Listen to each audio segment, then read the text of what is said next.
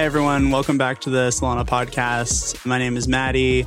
I'm the head of growth at Solana Labs. I'll be guest hosting today, and we have a special guest, Tristan from Zeta. So welcome. Thanks for having me on, Matty. It would be great to know just a little bit about yourself and maybe how you started your your crypto journey. Yeah, absolutely. I can give you the long and the short of it. So I think I started getting into crypto back in the day, probably in 2017, when I think a lot of people got into it during the last bull run and that was mostly just you know speculate on coins looking what was going on in the in the ecosystem. Defi didn't really exist yet at that point and i feel like a lot of people were still grasping at what is the real use case of crypto at the moment other than these kind of buying these coins and seeing the moon. Um, didn't feel like there was a real kind of engineering need for it or some kind of real product market fit.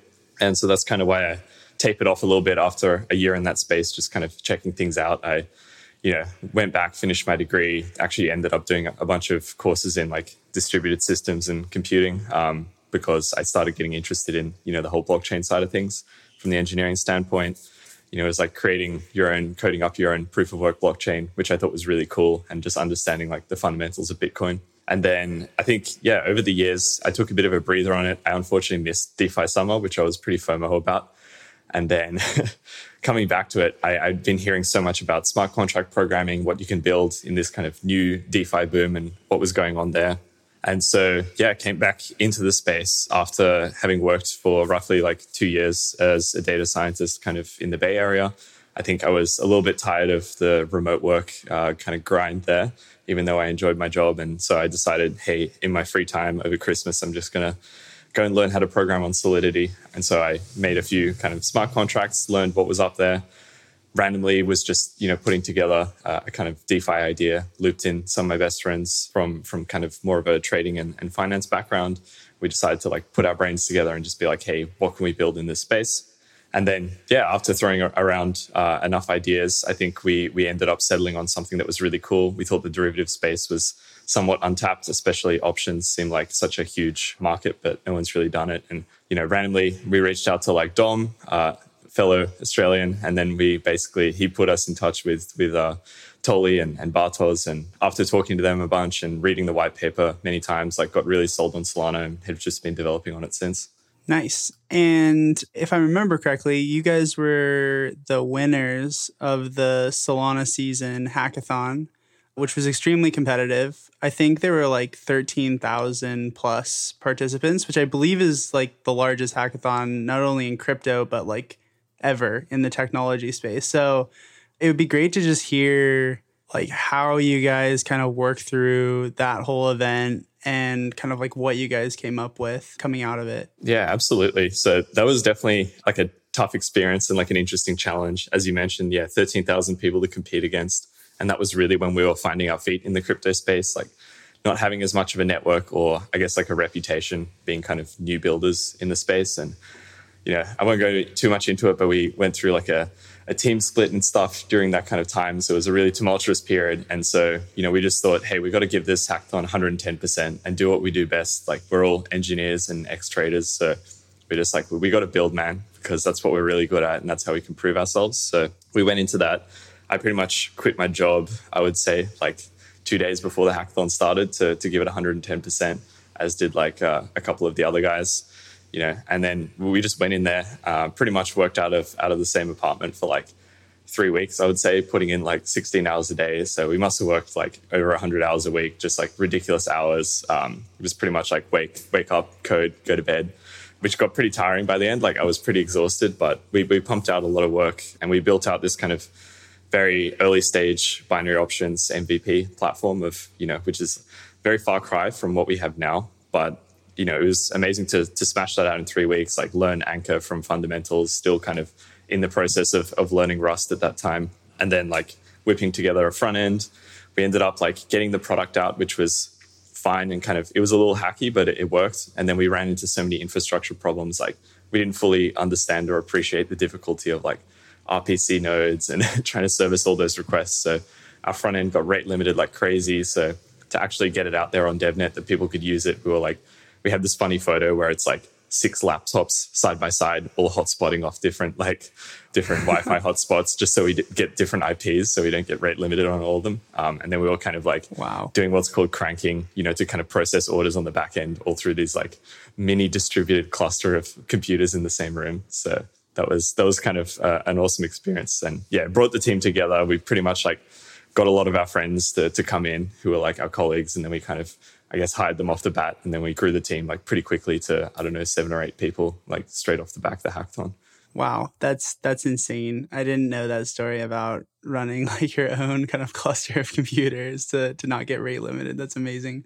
Um, and so I think I think you mentioned like your initial idea in the hackathon and kind of what you worked on initially was was binary options, but that's that's not exactly what's in the product suite today for for Zeta Protocol. So maybe just walk walk us through one like why didn't you pursue that idea? And two like what is zeta today? Like what what is the actual product? Yeah absolutely. Great question. So i think with binary options that was never really the plan for us. We didn't want to like kind of box ourselves into that kind of very niche vertical. I think they have a bit of a bad rep in traditional markets. They're kind of banned in a lot of countries because i think they are a little bit of a degenerate product to be honest. Like it's kind of glorified betting.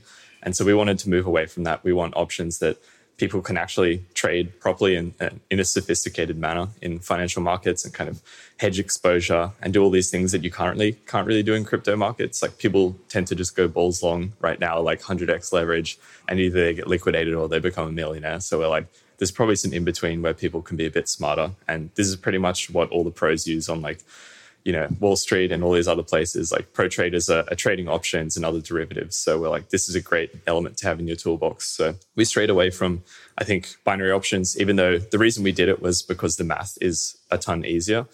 Uh, and it was easy to implement. So we got that out there. It kind of proved that we could build something like this. And then we kind of backed away from that. We went for vanilla options, which we think are far more interesting. There's far more market demand. It's like a multi trillion dollar industry um, in traditional markets. You know people use it all the time super popular. You even see like people getting into it from like you know kind of more user friendly apps like robinhood in the us is just blown up in popularity. So we're like this this clear market fit. And then now we're, we're trying to i think historically we've been seen as just purely an options platform which we were for a period of, of a couple of months. Uh, but now we're really broadening our focus to all derivatives i think which is really exciting. Having everything kind of cross margined and and like kind of viewed under the one umbrella platform um, i think is really cool and always like building integrations so what we have right now is futures and options. So we are the first one to offer dated futures on defi i'm pretty sure. Even like across ethereum i don't think anyone offers it which is pretty interesting. Everyone seems to go like fully perps. But we do futures we do options um, which is nice because you can kind of hedge out using the futures um, for your options and then we're going to be looking to list stuff like uh, perpetual swaps as well, probably broaden it into like a bunch of other categories for derivatives based on demand and what's feasible to build on chain. But really, we think the options are pretty limitless there and trying to build out like a whole suite of uh, trading products that people can get dug into. That, that's a great overview. I guess like kind of double clicking on one of the things you said, which is um, you know, options are really, really popular product in institutional traditional finance, and even now thanks to you know Robinhood of making it like a great user interface for like retail to even participate in options. Why, why exactly is that the case? What what is so appealing about options that that it applies to kind of both audiences? I think for more casual users, I think the payoff structure is just like very, very appealing. I can't demonstrate it here on the podcast, but essentially you have unlimited upside. So as if you were to get a perp or like hold spot. If Solana rips to like $1,000, you're exposed to that whole upside, which is really nice to see.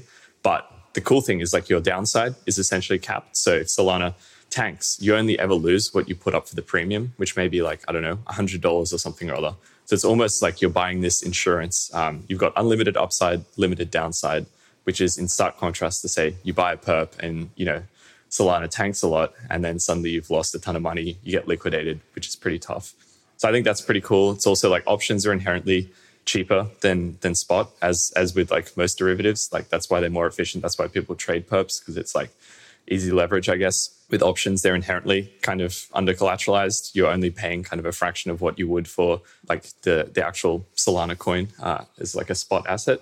So that's pretty pretty nice. And then I think from the institution side, and hopefully you're going to start seeing this more from like the DeFi user side as well. I think it's a really good tool for hedging risk, and this is like their primary use case, I would say, in traditional markets. And you can almost think of it like you're buying kind of fixed insurance um, on your portfolio.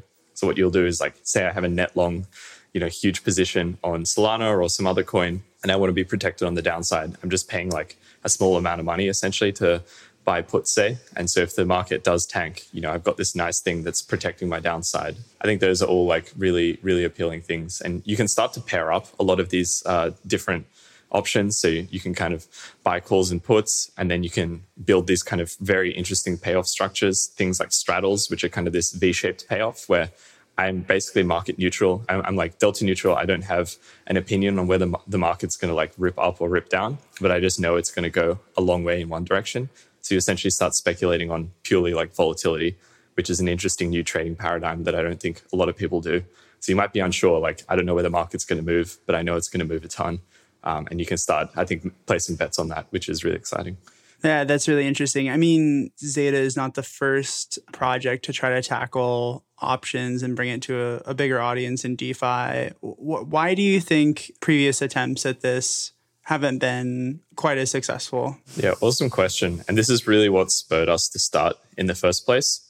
Um, we were looking into this, I think, early 2021. We spent like a good month or two just not even coding that much, but just surveying the landscape, seeing what was out there and where we would necessarily fit in. And so I think at that time, pretty much nothing existed on Solana. There was what Serum, I think Bonfida, Raydium had only just launched, so it was, it was very early days. But um, obviously, most of the competitors, or I guess people in that landscape, were on the kind of ETH side. Um, and so I won't like name any platforms, but there are like a couple out there. They're mostly these kind of one-sided AMM pools which basically all they do is sell options. And so that's not really satisfactory. You're not kind of like doing the buying and selling. You're kind of forced into one. And whenever you're placing uh, your capital into this AMM pool, you're like a forced seller all the time. So basically, you have no choice whether you want to sell the option, and you always get done at really poor prices. It also requires like people to have I think, pretty good pricing to, to make sure they get a, a good deal for their LPs. But from what we saw with some of those platforms, they've priced them really poorly. You have this parameter called implied volatility that you will kind of mm-hmm. uh, have an opinion on or put into your pricing model. And I remember the founder of this one protocol was updating it like once a week, whereas like crypto is very volatile, changes intraday. So, you know, if you looked at the Dune Analytics dashboard, like a lot of their LPs were like just down 20%, you know, year to date, which is like, why would I put my money in this pool? It's just like losing me money consistently. Yeah. And then there were other nice, nice ones that were more like order book based, um, which I think were cool. But the only problem was like Ethereum gas fees were like crippling. You try and put on like a call spread, it'd be like $200 in fees. And I'm like, that just wipes out all my P&L. Like I've got to be a whale that's putting on this massive, massive trade. Otherwise, you know, any kind of smaller fry are just going to get completely like priced out of the market. And their liquidity was just non-existent. They've got like one strike on their order book that had like two trades on or something like that. Everything else was just like blank. So I was like, there's no way that I'm going to trade on this willingly versus like Deribit or some other kind of options exchange out there. And so I guess the way in which we're different, um, we're obviously built on Solana. So you get the really nice uh, performance aspects of the network. A big sell for us was being able to use Serum, so the decentralized order book infrastructure, which is kind of a feat of engineering there and is like powers pretty much all our markets, which is pretty incredible. And something that we've tried to do, I guess the four main points we've tried to hit capital efficiency is super important. So we want people to be able to put on positions without having to go over collateralized or fully collateralized and put up a ton of capital, which makes it really inefficient to trade. It means like, hey, I can't open a lot of positions. Suddenly I've like tied up all my money in this one position. And so this is really bad for, I think, individual users and especially market makers. Market makers need to put on like 50 different positions across like all different markets. So that makes it really tough for them uh, makes it really inefficient to trade. And if you don't have market makers who can trade efficiently, you're just going to have like not very liquid markets. So that brings me to the second point. We want to like aim for liquidity. Obviously, trying to onboard these market makers. We have two dedicated market makers, which is really cool. They're providing liquidity 24 7 and kind of quoting our markets, which is really exciting. The third point is user friendliness. I think options scare a lot of people and derivatives in general like can be scary because they're a little bit more complicated but they're nothing to be scared about. And we're trying to bring down that barrier to entry. We've seen what other platforms like Robinhood have done in terms of, I think, making a lot more user friendly, building stuff like a mobile app and having more explainers in products. So we've taken, I think, some notes from that. We've tried to build a really intuitive trading interface first and foremost, so people can go in there and it somewhat makes sense on how to trade, and it's not this like really opaque, confusing kind of Excel spreadsheet looking interface like you get on some other platforms. And we just really want to lower the barrier to options and make sure that like everyone's able to access them and try and use them. Uh, and then the last bit is I think safety is really important um, because they are like a volatile product and like options prices can change quite a lot because they're kind of non-linear in nature. We want to make sure that users are protected, they're kind of managing risks. So we've got like a lot of kind of, I think, safe margin parameters at the moment. So people can't get too and then start getting liquidated really easily. Uh, and we also have this internal risk engine. We kind of have what's called like a mark price or like our internal uh, fair for what we think these options are worth. This updates pretty much every uh, every block, so half a second essentially. It's based on the Pyth Oracle. We update it really quickly it's kind of calibrated to trades and other things that happen on the platform. So it's meant to be really reactive. And we basically built this because we don't want prices to, to drift off what they actually should be. And then people just get randomly liquidated for no reason when they shouldn't be. So, so far it's been going pretty well. We've had like barely any liquidations. I think people have been pretty happy, but always improvements to be made. Very cool. One of the things you touched on was how you're starting kind of with vanilla options and you're interested in more like perpetuals and maybe other derivatives and kind of like creating this suite of a variety of products that folks can use and you kind of need like cross margining across all of them how do you decide like from a product standpoint when to use like other open source primitives. Maybe you can use like MarginFi for for cross margining, or you know another protocol DeFi primitive for for futures contracts. Like,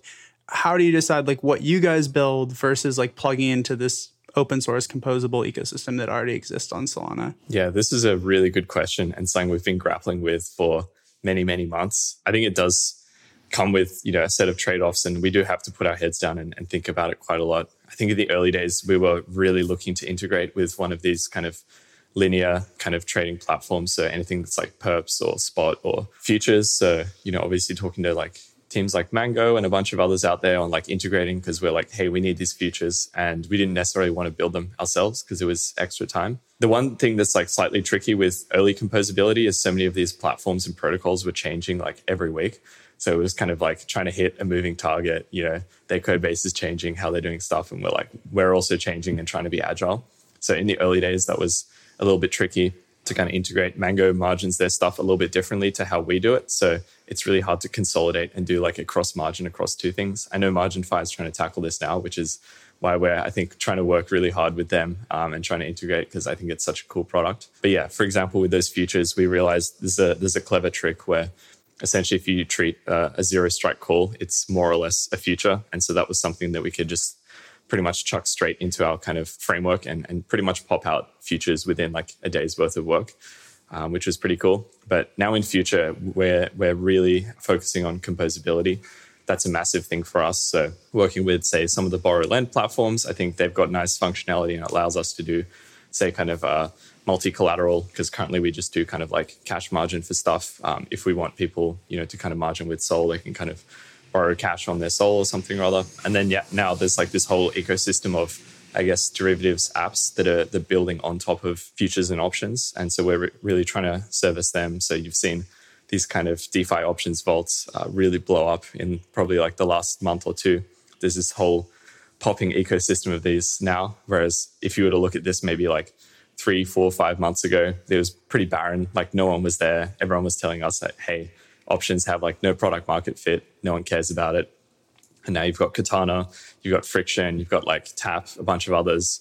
We just brought over Ribbon Finance from Ethereum and we kind of helped them launch on Solana, which to my knowledge is the, I think, biggest EVM kind of project to, to move over to Solana um, properly, which is pretty exciting. So yeah, we're just trying to service this ecosystem and really compose with all the projects that are trying to build up on us. And you've got like five hackathons happening now, kind of almost concurrently. You've got like Serum Convergence, a bunch of cool stuff came out of there. You've got like, yeah, this Solana Global Hackathon, like a bunch of others. So very exciting times. Yeah. And, and I think a related question and you answered some of it but zeta it seems like at its core it is a protocol and and you want external developers right to be integrating with with your protocol so that they can build things like you know structured product you know things like ribbon or friktion or katana But at the same time, you you you do have a really nice front end um, that you guys have obviously spent a, a good amount of time on. Like, how do you view that piece of it where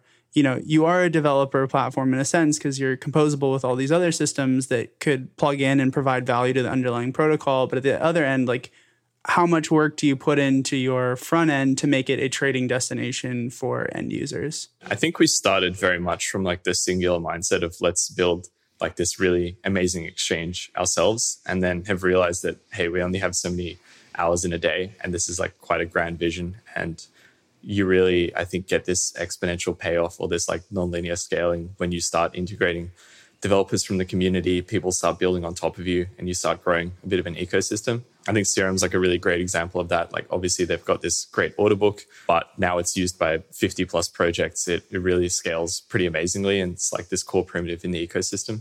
And so we want to offer that because we've spent like six months trying to engineer this really complex and sophisticated uh, options and futures protocol. We don't want people to necessarily go through the pain of figuring out how to do like under collateralized trading and margining and settlement of options and all the pain points that we've had there. And so we want people to kind of leverage that, build cool things. But at the same time, we needed like a front end. We want people to be able to trade. I'm not expecting people to like whip up TypeScript or get a CLI going and start placing trades programmatically. Like that's not going to really appeal to the majority of users. So it was us coming up with like a really sleek web app. Uh, we also built like uh, a kind of not a mobile app, but like you can access it through like a mobile browser. Um, and we're going to integrate that obviously with Phantom Mobile, which I think will make for a really nice experience. But yeah, other than that, we've been focusing hugely on dev tooling. That was kind of a pivot in our focus from like we built this exchange kind of, and it works really well internally. And then I think I pushed pretty hard from our side to focus on composability and how we integrate with a lot of other projects. And so that was releasing like a TypeScript SDK, which basically all the market makers and programmatic traders use. It just makes their life a lot easier. And a lot of people like don't necessarily want to click trade through our platform. So if you're running a market making bot doing all those kind of essential functions, then that's really convenient for you. And then something else I wrote, which is our kind of like Rust uh, cross program invocation library. This is basically what the Vault projects and all these other guys have been bugging us um, for months for. And I, I kept basically pushing back on guys like Katana and just being like, it's coming. We're focusing on the platform. We're trying to get that out. Then I'll kind of service you guys once it's ready. And so ended up kind of doing it in parallel. I'm like, these guys are pretty important to our strategy. We really should be supporting them. So ended up just like writing out that client. I even kind of like built a bit of a sample vault implementation just to like make it as frictionless to move over as possible. And they've kind of taken that and, and run with it. And the feedback that we've gotten is like, everyone's like the developer documentation is really good. It's easy to use. Like they don't even need to ask questions. So it scales well for us where i don't need to get on a call for like two hours and walk them through how our stuff works. They just like read the docs kind of fork it over um, start running it make their own changes. And you know they've got a product working within like an hour which is pretty amazing. That's awesome. One thing you also mentioned was like mobile, which is interesting. I mean, yeah, for those that don't know, like Phantom, the browser extension wallet, has released an iOS app recently and getting a ton of downloads. And it's, I think, getting the ecosystem thinking like, how do we like optimize for mobile? Like, obviously, part of the promise of DeFi, right, is that there's billions of people around the world. They have smartphones. They maybe don't have access to, you know, first world financial infrastructure. And so if they have a smartphone and they have a phantom wallet and they can get some funds into the wallet, like you, you get access to this next generation financial system. But on the other hand, like, and maybe that works well with like simple things like I want to get a loan or I want to like make a trade or like invest in a stock. But when you're talking about using pretty advanced derivatives, whether it's like futures or options, you know, screen space matters, I think. Like, you know, you, you, you just envision like, you know, the Wall Street trader with like, you know, 17 screens, you know, loaded up. So like, yep, yep. how do you think about that? Like, are, are people, do you think, going to be, you know, trading perpetuals and stuff from their mobile phones, you know, in, in Indonesia, or how, how do you see that playing out? Yeah, definitely see it happening. Like, to be honest, I think I went through a period where I, I used to pretty much exclusively use like Binance and FTX from my, my um, kind of desktop computer. And then it got to a point where I don't know, I just got too lazy and it was so convenient on my phone. Like, if I just want to, you know, if I just hear like, oh, this this coin is is probably a good buy now. I'll just kind of check it on my app and, and go and place an order. And it's, it's super frictionless. It's super easy to do and like very convenient. So I really like that. And I think what spurred us was kind of a twofold thing. One is like seeing what our audience was and what people wanted. And obviously, it's a, it's a global audience. If you're looking at you know the whole span of things, a lot of people like do use mobiles actually, which kind of shocked me because I came into this being like I've never used a DeFi app on mobile, and I don't think I ever will. And then I looked at like what our Discord statistics were. We put out actually like a survey or two, like our kind of PM guy wanted to do a survey and figure out kind of a little bit what our user base was. Turned out like this huge proportion of people, I forget the exact percentage, um, but we're accessing and using primarily from mobile. Interesting. And I think that tends to be probably more of a like third world geography type thing. Uh, people tend to be very big on the on the mobile phone stuff. We were like, hey, we can't ignore this customer segment. There's clearly like a fair bit of demand there, and this is something that we should probably cater to. And it was really good from the design side. So like the second part was we obviously want to simplify but still have like functional options we don't want to simplify to a, a, case where it's like click one button and it, it does stuff for you it's like we just want to make it intuitive and i think easy to use without making it unnecessarily complicated so we are like let's hide stuff like you know greek exposures and all this stuff in options that's like probably for the pros and that's probably overkill uh, and so we're like let's design for mobile first which is actually feedback from Josh Taylor from the Solana team, the, designer there, gave us a bunch of good feedback of like design for mobile first. It'll force you to be really efficient and think about uh, screen real estate, and then go back to like the web one after that, and then you'll probably have like a much simpler or like a more compact, I think, information dense kind of screen there. So that worked really well for us. Um, we kind of rolled with that. We had these kind of two apps. We actually kind of split it out. We didn't want to have necessarily the same exact experience for both uh, web and mobile, which we had initially. And I think our binary options one, it was just like a clone of both. But we realized, hey, we're going to have different audiences catering to both. Probably the more pro traders are going to get on the web app. So we're going to have essentially like the the options kind of uh, like the the layout of all the options. You've got a lot more like kind of parameters and knobs to look at. You can look at like open interest and you know probably like we'll add in like delta and all these other things that I think the pro traders really appreciate. But when we're like looking at the mobile app, we gave the the kind of normal interface and we put in other stuff which is kind of useful from the pricing you can kind of get these little metrics like what's the probability of the option finishing in the money and i feel like that's a lot more tangible than like i just look at an option and it's priced at like $2.70 and i'm like what the hell does that mean mm. whereas if i'm like hey this has like a 20% chance of finishing in the money, then that makes a lot more sense to, I think, regular users. And we changed the flow a little bit as well, where it's like if people aren't really comfortable with placing options, we made a very simplified flow, which is like, I think the price is going up or the price is going down, which kind of caters to people who are only familiar with like these up down perpetual products. And that basically like auto fills out your kind of, I'm buying a call or I'm buying a put with some kind of nearest expiry, some other parameters. So it kind of takes, I think, some of the decision load off people. Because otherwise, people come in there, they're like, I want to buy an option. I don't really know what I'm doing, but I've got to put in this like expiry. I've got to select like the strike and then I've got to select like all these different parameters. I've got to like buy or sell it. Which one do I do? I don't know. It's kind of a lot of mental load. So we're just trying to like minimize that for people. Nice. That's awesome. So maybe maybe the last section here we can go through some some rapid fire questions. So I listened to this podcast from Tyler Cowen, who's like an economist and mm-hmm. professor in the United States, and basically how this is going to work is I'm going to say a word or a phrase. You're going to say whether it's overrated or underrated. Gotcha. Um, and then you can give a, a brief definition of why why you think it's overrated or underrated. So Makes sense. I'm going to say something first, a word, and it's just going to kind of be rapid fire. We can talk a little bit about each, but you ready? Yep, let's do it. All right. Anonymous crypto teams. I think underrated. Why is that? I think they like do pretty good work. And I think coming from a background in like traditional software engineering where people care a lot about like credentials and things like that. I think what you should really be measured on is kind of your like a meritocratic thing where people just do good work. And I think, you know, people go out there in the crypto ecosystem, they don't make a big fuss, but they kind of launch these protocols. And I think people do really good work and they don't need to have like a, you know, Stanford CS background or something or other to contribute to the ecosystem. So it's kind of really nice and, and refreshing to see people who, you know, might be self-taught in kind of crypto. And a lot of people are. I think they kind of take it on their kind of own initiative and they go out there, build amazing products and kind of change and push the financial narrative forward or whatever they're building in the crypto ecosystem. So I'm pretty bullish on those teams for sure. Out of curiosity, why didn't your team go anonymous? I think so. Most people in the team, I think, are pretty anonymous okay. and like want to stay that way. I think it's me who's sort of had to be the the doxed individual in the team. Yeah. But it's more like you know you want to do these speaking opportunities or kind of go and publicize or like get the name out about like your protocol. And i think it's it's very hard or at least for me it was it was kind of tough to do that. People don't necessarily take you seriously especially when you're kind of trying to raise capital or do other things. Like people i think don't really that doesn't fly with a lot of people. When you're trying to talk people to people from more um, traditional industries they kind of laugh it off as a bit of a joke. So I, I don't mind too much from from my perspective. I'm kind of pretty comfortable with it. But yeah at least we have like a little bit of a mix. Um the metaverse I think overrated.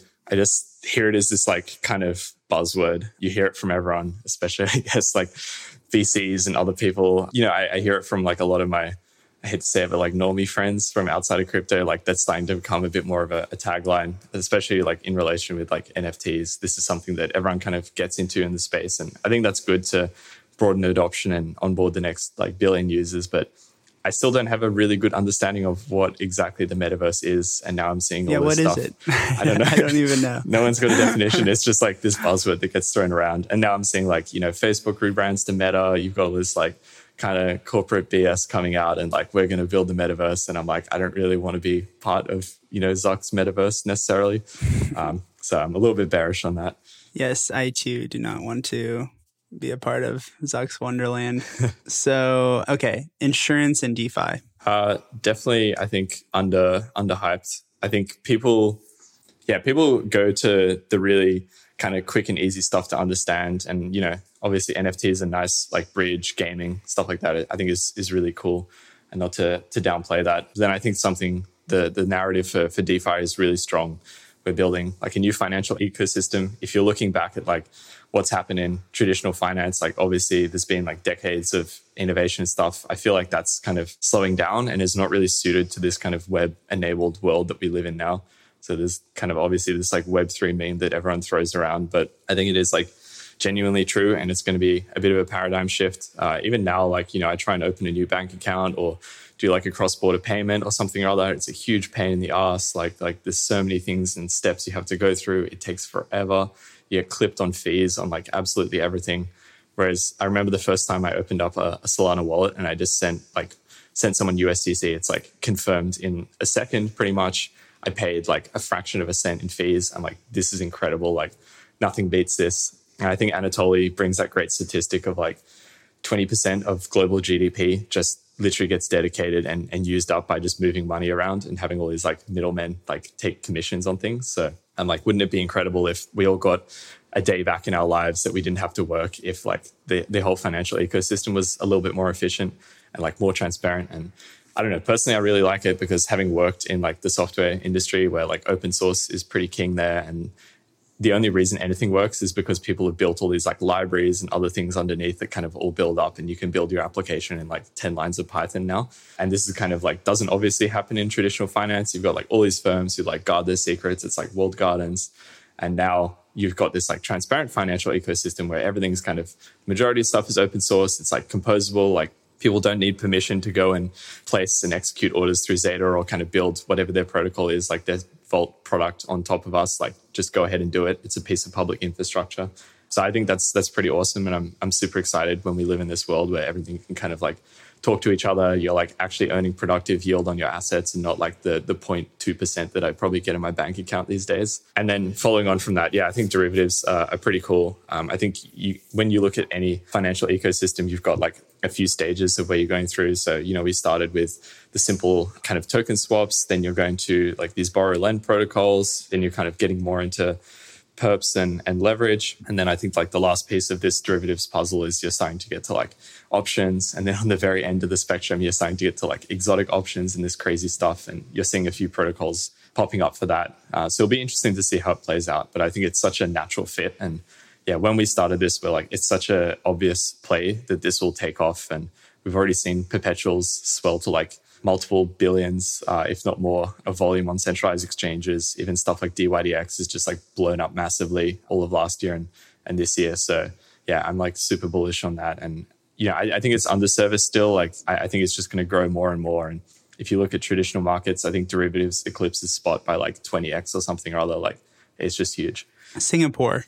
I think I think underhyped right now. I think it's still like fairly under the radar.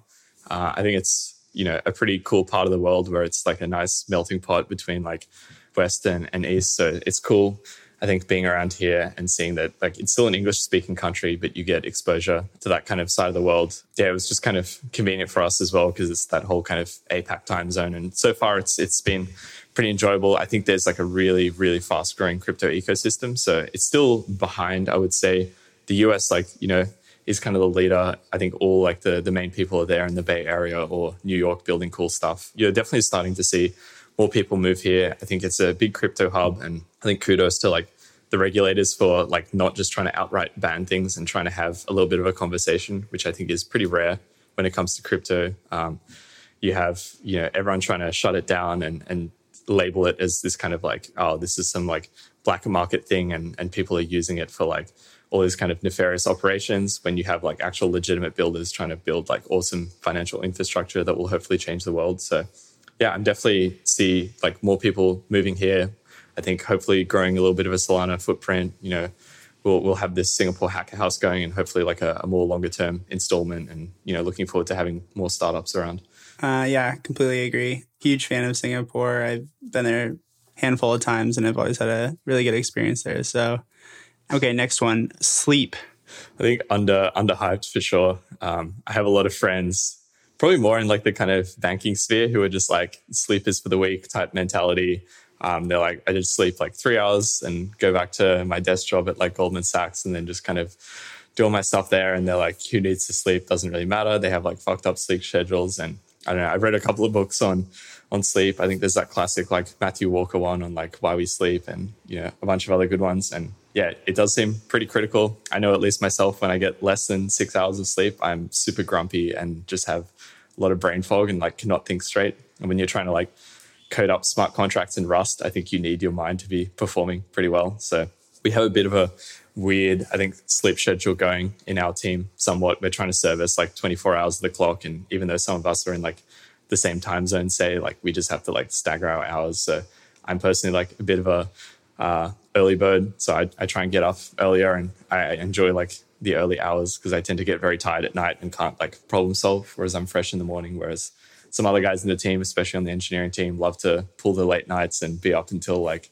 three, four, five a.m. So you know it kind of works, but we're around on the clock. So if a market maker or someone throws a fast and like the platform's breaking, like we're always there on call. But I think sleep in general is super underrated. I think it's pretty important in like the long run. Like you want to be getting your six to eight hours. Yeah, I think uh, I I asked this question because I think you had a pretty infamous tweet, ah, and uh, yes. I think it was yeah it was quote uh, peak crypto living, and it's just a picture of a rug and a and a ma- and a mattress on the floor, and uh, so yeah, I just wanted to get to the bottom of this. That's right. Oh, my my sleep is terrible. That was when we moved into like a new place, and I pretty much had no furniture. Like we bought uh we bought a widescreen monitor before we bought like a bed.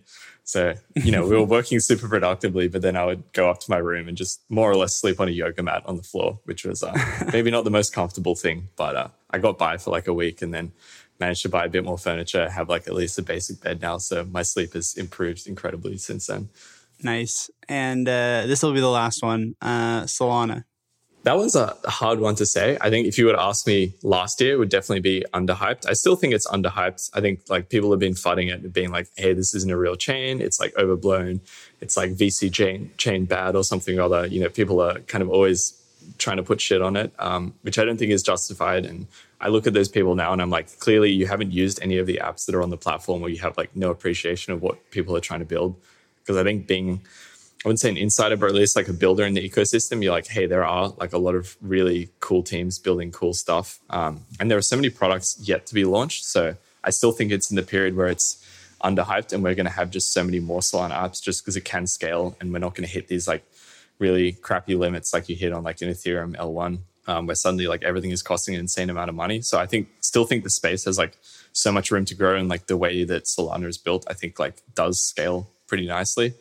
I think it has like definitely gotten some hype like towards the end of last year. I think it did feel a little bit toppy, I think in crypto in general and going to breakpoint and there was like so, so much hype and so much like crazy kind of sentiment going around. Everyone was like, I think feeling really good because their bags are getting pumped and, you know, people are in like Solana 200 plus dollar territory. And there's like this whole NFT thing going on. You've got all these announcements from like founder of Reddit and like, you know, founder of Brave and stuff. And you're like, wow, this is like mainstream adoption. What's going on? Solana's going to infinity. And then like the whole market nuked and then kind of brings you somewhat back to reality. And I think now is probably like the best time for builders when like price is a little bit suppressed. People can kind of put their head down because I, I got to say, like end of last year was pretty hard to concentrate on just like pure engineering. There's like a million different distractions going on. So I think it's nice that things are a bit more low key now, and you know it's a bit more of like a healthy growth trajectory. Yeah, for sure. Uh, this is definitely Solana season from my perspective because this is the best time to build applications. I think. Yeah, really happy that you guys are in the ecosystem. I'm really excited that Zeta is now on mainnet, and uh, yeah, thanks thanks again for coming on the show. Awesome, not at all. My pleasure.